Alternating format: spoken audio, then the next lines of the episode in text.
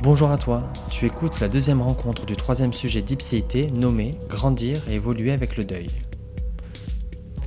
Alors le deuil, sacré sujet. Si la mort est moins taboue aujourd'hui en France, parler du deuil reste bien complexe. Pour ma part, j'ai souvent souhaité prendre des nouvelles de mes proches suite à un décès, parler du défunt ou encore de leurs émotions, mais j'avais le sentiment que je serais illégitime, déplacé ou encore impudique. J'ai jugé des proches changeants, plus froids, plus distants, plus agressifs suite à un décès de leurs proches, sans pour autant oser en parler et donc sans essayer de comprendre. Dans le cadre de ce sujet, on va pouvoir crever l'abcès. Tu as l'opportunité de rencontrer trois personnes qui ont perdu un proche au cours de leur vie. J'ai fait le choix de rencontrer des personnes qui ont été confrontées à des décès socialement inconfortables, en gros, lorsque le défunt ne décède pas de mort de vieillesse. Il sera question du malaise de notre société face à la mort, du silence suite au décès et de la puissance d'effectuer son deuil. Nous aborderons des sujets qui me sont apparus intimes, car je n'ai eu que de très rares occasions pour les aborder en toute transparence. Au cours de cette deuxième partie, tu vas rencontrer Juliette, mère parisienne et toulousaine ayant perdu sa fille il y a trente-deux ans. Nous parlerons de son parcours de vie, de ce que le deuil est venu chambouler et du poids du silence. J'ai volontairement posé certaines questions liées à des stéréotypes, pour pouvoir les déconstruire et les comprendre. Je te propose tout de suite de rencontrer ma mère, Juliette, que j'ai donc rencontrée lors de ma naissance. Bonjour Juliette. Bonjour Raphaël. Avant de rentrer dans l'ensemble du sujet, est-ce que tu peux te présenter rapidement ? Oui, je, donc je m'appelle Juliette, j'ai cinquante-quatre ans et j'ai eu J'ai trois enfants, l'aîné est décédé et, et, et j'ai deux autres garçons. Euh, c'est donc pour ce sujet, la question du deuil, que je t'ai invité aujourd'hui, parce qu'il me semble que c'est euh, un parcours qui est d'une part compliqué et d'aussi, aussi peu parlé, et qu'il me semblait mmh. important d'a, d'aborder ce sujet-là. À quel moment dans ta vie arrive euh, ce décès-là ? Alors, il est arrivé jeune, il est arrivé très jeune, puisque j'avais, je suis tombée enceinte à vingt-deux ans, par choix. Euh, depuis euh, l'âge de mes seize ans, euh, euh, vraiment, euh, mon idée était d'avoir des enfants jeunes, d'avoir plusieurs enfants, euh, d'avoir cinq enfants. Euh, c'était très précis. Et pour moi, c'était... Euh, C'était, voilà, je voulais des enfants jeunes. Pour moi, il n'y avait pas de frein à avoir des enfants. Il n'y avait pas... Euh, voilà, je, je, j'avais envie d'être mère, j'avais envie d'avoir ce rôle, j'avais envie de donner. Et voilà, donc, il, donc en fait, j'ai rencontré une personne quand j'avais vingt-deux ans, avec qui j'étais bien, avec qui j'ai pu envisager à un moment donné qu'il soit le père euh, au moins d'un de mes enfants. Et euh, donc, je suis tombée enceinte à vingt-deux ans. Et Maud est née euh, à mes vingt-deux ans aussi, puisque j'ai eu vingt-trois ans quelques mois après. Elle décède quelques semaines plus tard ? Alors, en fait, ce qui s'est passé, c'est que... Donc, euh, il y a eu une grossesse qui s'est plus ou moins bien passée. Mais bon, en tout cas, le bébé allait bien. Et puis, euh, on est rentré à la maison et au bout de quelques jours, euh, j'ai commencé à, à remarquer une attitude euh, qui me paraissait pas normale, avec euh, des réveils euh, moins réguliers pour la tétée. Euh, j'ai donc appelé le pédiatre qui m'a dit que c'était mon premier enfant, que j'étais très angoissée, qu'il n'y avait pas de souci à se faire. Et puis, euh, bah, deux jours après, toujours inquiète, avec des symptômes de plus en plus inquiétants, j'ai rappelé. Il m'a demandé de passer. Et puis, euh, donc là, on est, ça faisait à peu près une semaine, quinze jours qu'on était à la maison, grand maximum, une semaine à la maison. Donc, je suis passée euh, voir le pédiatre. Et puis, en arrivant chez lui, euh, d'autres symptômes ont apparu. Euh, et là, j'ai dû, euh, il m'a envoyé d'urgence euh, à l'hôpital Trousseau, qui, était le, qui est le, un des hôpitaux pour enfants à Paris, euh, puisque j'habitais Paris, et, et donc euh, ben, tout s'est enchaîné très très vite en fait, très très très vite. Donc elle a été hospitalisée, euh, euh, donc en urgence, euh, ponction lombaire, examen, examen sur le père, examen sur moi... Euh, Très vite, le diagnostic d'une méningoencéphalite est tombé, perfusion d'antibiotiques, jusqu'à ce qu'ils se rendent compte que les antibiotiques ne faisaient rien et qu'en fait on était sur une méningoencéphalite virale. Et donc euh, sans savoir euh, où elle avait contracté ce, ce virus. Voilà, donc ça a été très très vite. Donc elle avait, quand elle a contracté la maladie, on peut dire qu'elle avait quinze jours de vie.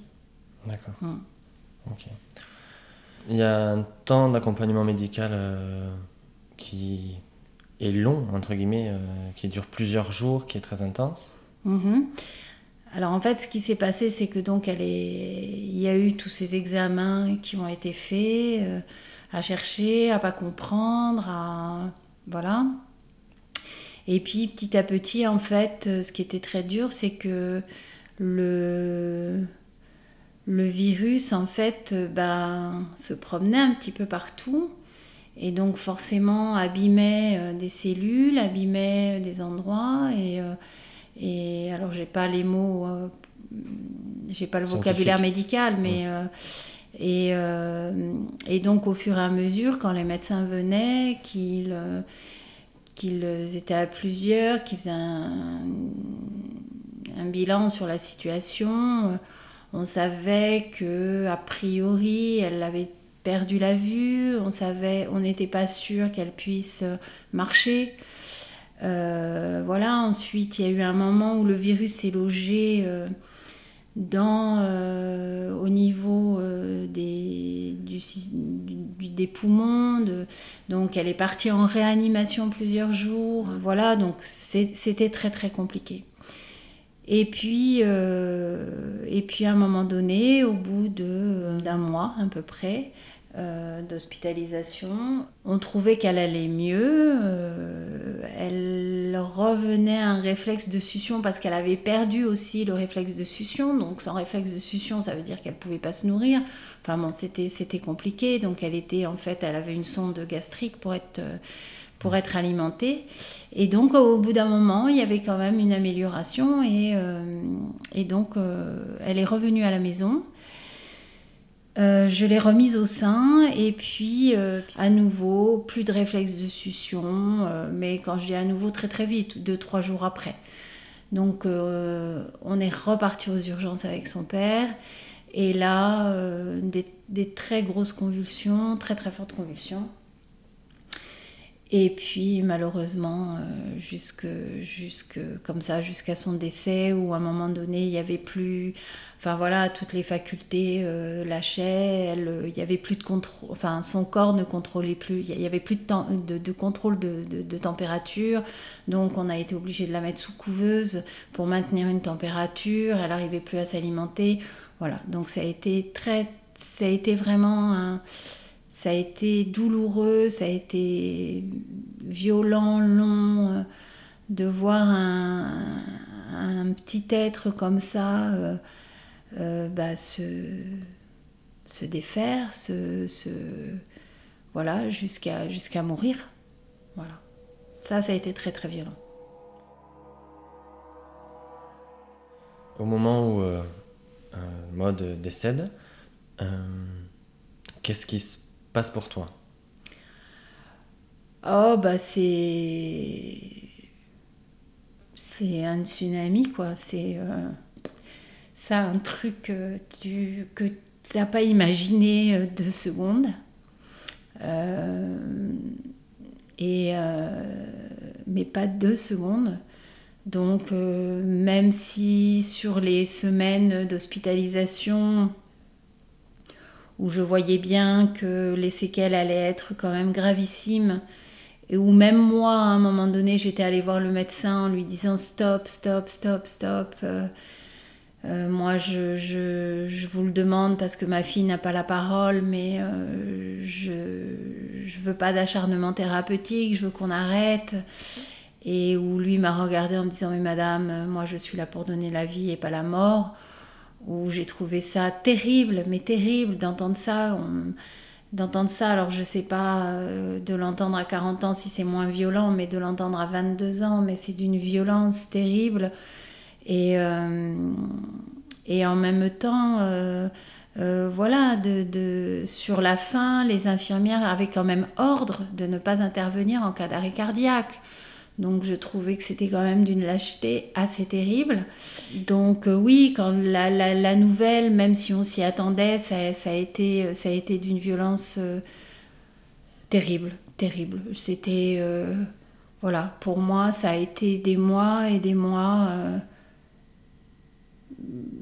je sais pas, j'étais plus, j'étais plus là, j'étais plus, je réfléchissais plus, je pense. Euh, Euh, avec toute ma tête, euh, tout était, euh, tout était euh, orienté sur, euh, sur cet enfant, sur, euh, sur la mort de cet enfant, sur euh, d'aller sur la tombe. Euh, j'allais sur la tombe tous les jours, tous les jours, tous les jours.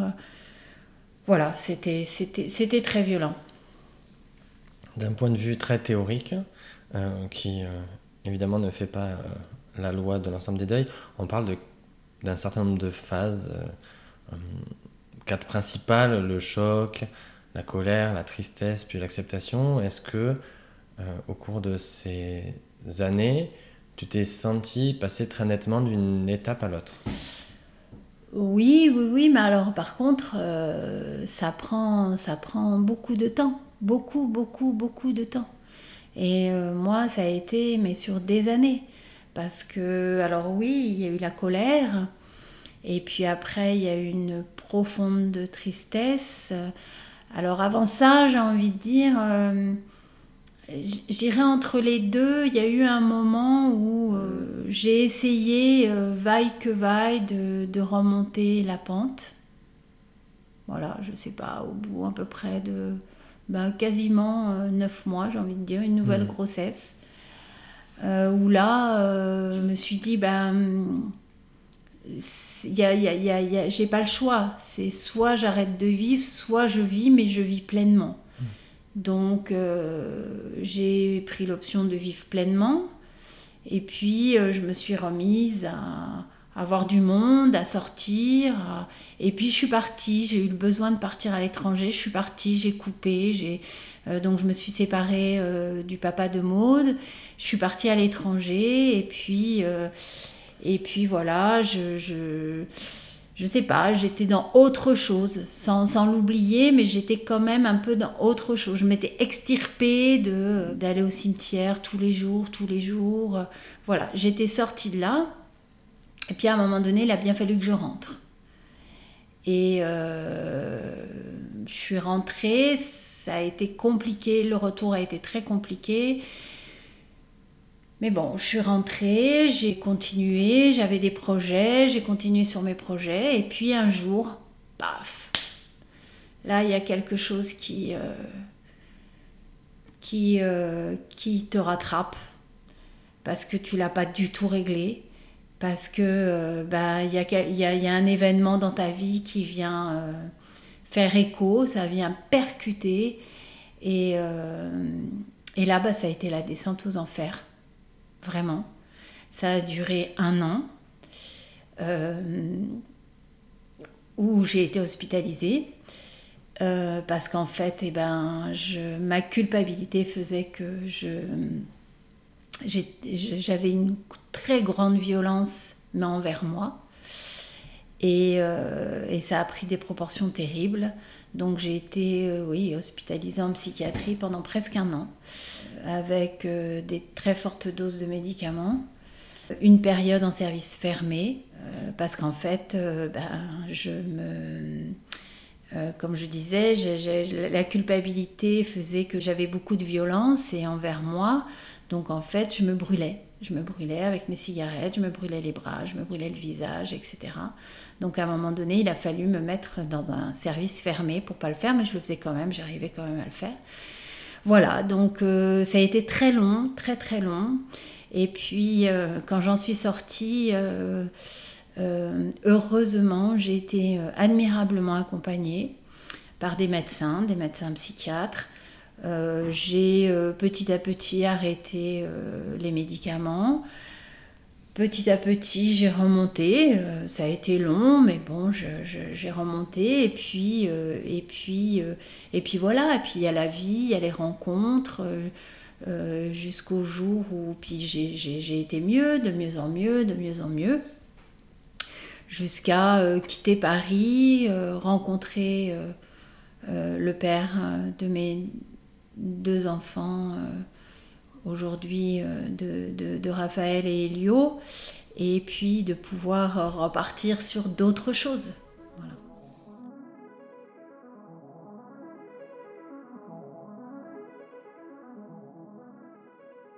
Lorsque on a préparé un petit peu cet épisode, on a parlé aussi de la notion de solitude dans, dans le deuil. Déjà, cette solitude, quelle place elle prend ? Parce qu'il y a une question ben, de... d'une existence très succincte de la personne que tu perds, et à quel moment tu arrives à en parler aussi et peut-être euh, à, à l'accepter. Oui, bah ça aussi ça a été très long. Alors d'abord, euh, bah oui, la solitude, j'ai envie de te dire, euh, la solitude, euh, c'est tout le temps, c'est, c'est tout le temps. Donc c'est arrivé quand même très très tôt après, euh, après la naissance de Maud. Donc il n'y avait même pas eu de faire-part qui était parti. Il y avait vraiment nos parents proches, euh, au père de Maud et à moi, qui étaient au courant. La famille, après, n'avait euh, pas eu le temps d'être informée, il n'y avait pas eu de faire-part, donc était partie. Euh, ma mère, euh, certainement elle-même submergée euh, par la maladie de sa petite fille, n'avait pas non, non plus informé ses frères et sœurs. Euh, voilà, bon, j'avais quand même un père peu présent, euh, donc euh, qui n'a pas été plus à ce moment-là. Bref, une, en tout cas, une configuration familiale de toute façon déjà au départ où, où j'étais pas très soutenue. Donc euh, tout ce temps-là a été très compliqué, je me suis sentie assez seule, épaulée quand même pendant l'hospitalisation par euh, deux, deux amis euh, très proches. Mais euh, même avec le père, c'était très difficile parce qu'on ne vivait pas du tout le deuil de la même façon. Donc on, on était quand même assez euh, isolés chacun dans notre euh, peine. Et puis après, oui, un isolement, un isolement total parce que, parce que, euh, parce que bah, les gens que, soit les gens qui connaissent ton histoire euh, n'en parlent pas, soit les gens qui ne connaissent pas ton histoire, ben, toi, tu ne leur en parles pas. Donc en fait, euh, et c'est, je crois, ce qu'il y a de plus violent, c'est qu'il y a une espèce du déni de l'existence de ton enfant, alors que t'aimerais tellement qu'il vive, t'aimerais tellement le faire vivre, t'aimerais tellement, voilà, qu'on en parle, qu'on le fasse vivre d'une façon ou d'une autre, et c'est juste pas possible. Et ça, ça a pris des années. Ça a pris des années parce que parce que j'avais pas la force de le dire, parce que je euh, c'est terrible parce que je, je trouvais que c'était impudique d'en parler, parce que il y a pas de mots, il euh, y a Il n'y a pas de vocabulaire pour dire qu'on a perdu un enfant. Quand tu perds un mari, t'es veuf, t'es veuf d'ailleurs en l'occurrence, une femme, t'es, t'es veuf, euh, euh, tes parents, t'es orphelin, euh, mais un enfant, euh, bah, c'est tellement pas pensable, je pense qu'il n'y a même pas de mots pour euh, le qualifier. C'est, c'est sur ça aussi que j'allais venir, sur cette question peut-être accentuée, euh, parce qu'en société... Euh... ça n'existe pas. Il y a, on a, euh, je pense, beaucoup de personnes euh, connaissent une, une personne dans son entourage qui a perdu un enfant. C'est quelque chose de, euh, de réel. Est-ce que ça aussi, cette idée que perdre un enfant, ça n'existe pas en société, ça ne se parle pas, ça vient aussi accentuer plus que dans l'univers du cercle proche, finalement, à l'échelle globale. Oui, oui, je pense qu'effectivement, ça ne se parle pas, ça ne se dit pas, ça non, on n'en parle pas. Ça reste, euh, voilà, les rares fois où, où, où je l'ai dit, j'ai toujours senti une gêne terrible, parfois même, ou alors même, ça m'est arrivé une ou deux fois, de gens très fragiles qui se sont mis à pleurer, donc du coup j'étais en fait très très mal à l'aise parce que c'était pas mon objectif. Euh, et puis euh, voilà, il y a toujours une gêne, il y a toujours... Euh, donc non, non, c'est, c'est, c'est, c'est très compliqué, il y a... C'est, c'est, et ça reste aujourd'hui très compliqué, euh, trente-deux ans après quand même, mmh. trente-deux ans après.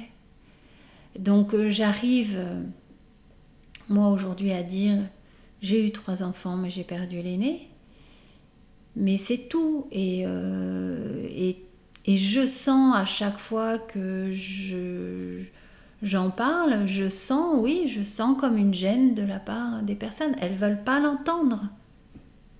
Elles ne veulent pas l'entendre. La majorité des gens, je le ressens comme ça en tout cas.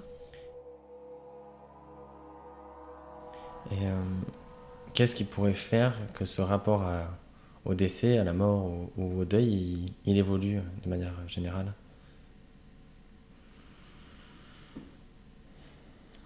Honnêtement, je ne sais pas dire. Je pense qu'il y a, il y a, il y a, il y a des gens pour qui la mort, euh, ça fait trop peur, c'est trop tabou.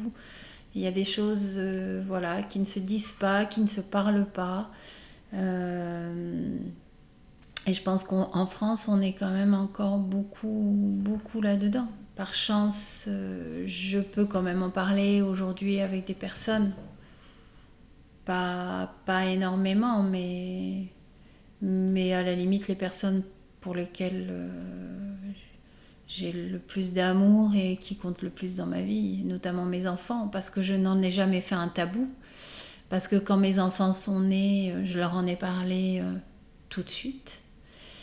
Euh, quand je dis tout de suite, c'est tout de suite, c'est-à-dire euh, dans les premiers jours, euh, je leur parlais, je leur disais que, voilà, je leur disais des fois mes angoisses, mes angoisses parce que... Parce que oui, ils avaient une, une, une, une sœur et que cette sœur était, était morte et que, et que des fois c'est pour ça que je pouvais des fois me tromper dans un prénom ou, ou voilà, mes angoisses. Donc ça, ça a été dit très tôt. Et puis ensuite, euh, comme Maud est en terrain à Paris, quand on allait à Paris en famille, les enfants sont toujours venus avec moi sur la tombe. Euh, voilà, donc c'était pas du tout mortifère. Il euh, n'y a pas... Y a pas de photos de Maud chez moi parce que pour moi par contre ce serait trop triste de l'avoir tout le temps, ce, ce petit être là. Donc voilà, j'ai les photos mais je, je, je les ai pas je les ai pas hum, au mur, mais pour autant voilà, au moins avec les enfants euh, euh, c'est, c'est dit, ils le savent.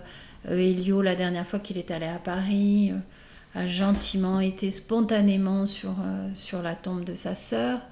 Et ça, bah, c'est le plus beau cadeau qu'on puisse me faire aujourd'hui.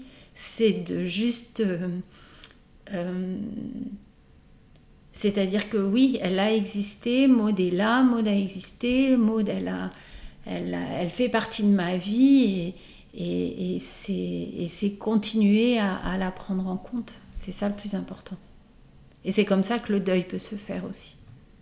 Qu'est-ce que cette épreuve t'a permet d'acquérir comme force, comme, euh, euh, comme évolution en toi euh, que, que tu ne pouvais pas soupçonner par ça?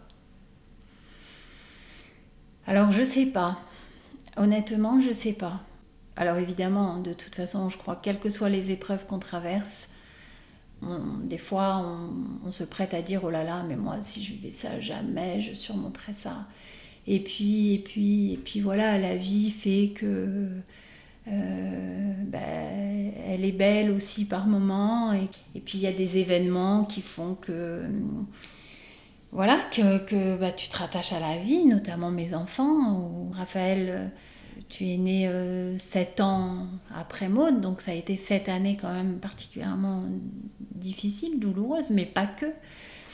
Après, qu'est-ce que ça m'a apporté? Je pense que... Est-ce que ça a décuplé l'amour que j'ai pour mes enfants? Je ne sais pas. Je sais que je sais que je suis une mère, voilà, très protectrice, ça c'est certain. Est-ce que je l'aurais été moins sans cet événement? C'est pas sûr. Euh, par contre, oui, il y a une chose, euh, il y a une chose certainement que, que ça m'a donné, c'est-à-dire que je suis partie du principe que euh, à vivre, à, à rester en vie, il fallait que ma vie, elle soit, elle soit belle. Il n'était pas question de passer à côté, de, de... donc peut-être que ça m'a donné cette force à un moment donné quand. Euh, Quand j'ai senti que la vie que je menais ne correspondait plus à mes attentes, à, à peut-être euh, arrêter, à rebondir sans cesse, à, à retrouver une énergie pour autre chose, à, peut-être, je ne sais pas si ça vient de, de, du décès de Maud, ou, je ne peux pas dire, je ne peux pas dire, mais voilà. Après, est-ce que ça m'a donné l'empathie aussi que j'ai pour les personnes que j'ai longtemps accompagnées dans, dans des parcours, de par mon métier? Je ne sais pas. Je je, je sais pas quelle est la part de... De, de cet événement ou de voilà, ce que tu es. Quoi. Je, j'avoue que je ne sais pas. Pour terminer, euh, une personne aujourd'hui qui traverse ça, euh, qu'est-ce que tu as envie de lui dire ? Alors j'ai envie de lui dire que j'ai envie de lui dire que oui, c'est terrible, oui, c'est très dur, oui, c'est injuste, oui, c'est violent, oui, ça va prendre du temps, oui, tu l'oublieras jamais. Et euh... mais oui, la vie a encore des beaux moments. C'est-à-dire qu'à un moment donné. Euh... Je pense qu'on ne peut pas cacher la vérité, on ne peut pas minimiser l'événement. Et, euh, et que oui, il faut se faire aider, il, se faut, il, faut, il, faut, il faut être entouré, il faut se faire entourer, il faut se faire aider. Et... Mais voilà, certainement pas minimiser l'événement. Merci beaucoup. Merci. La rencontre avec Juliette a été exigeante, de par l'affect présent dans notre échange. J'ai été heureux de nous sentir libres de parler de ce sujet qui vient la définir en partie. De nouveau, j'ai été marqué par la lourdeur du silence et par la nécessité de parler pour avancer et pour lutter contre l'oubli. Et j'ai été touché de constater le poids du deuil, et ce toujours après trente-deux ans. Je serai donc vigilant à ne pas considérer comme passé un deuil de plusieurs années. Sony, la troisième et dernière rencontre, n'hésite pas à parler de sa mère avec joie et humour, décédée il y a bientôt deux ans. Pour le rencontrer, je t'invite à écouter le troisième épisode de ce sujet. Autrement, n'hésite pas à me faire tes retours et à échanger avec moi par le biais du compte Instagram ipcit point podcast. A tout de suite.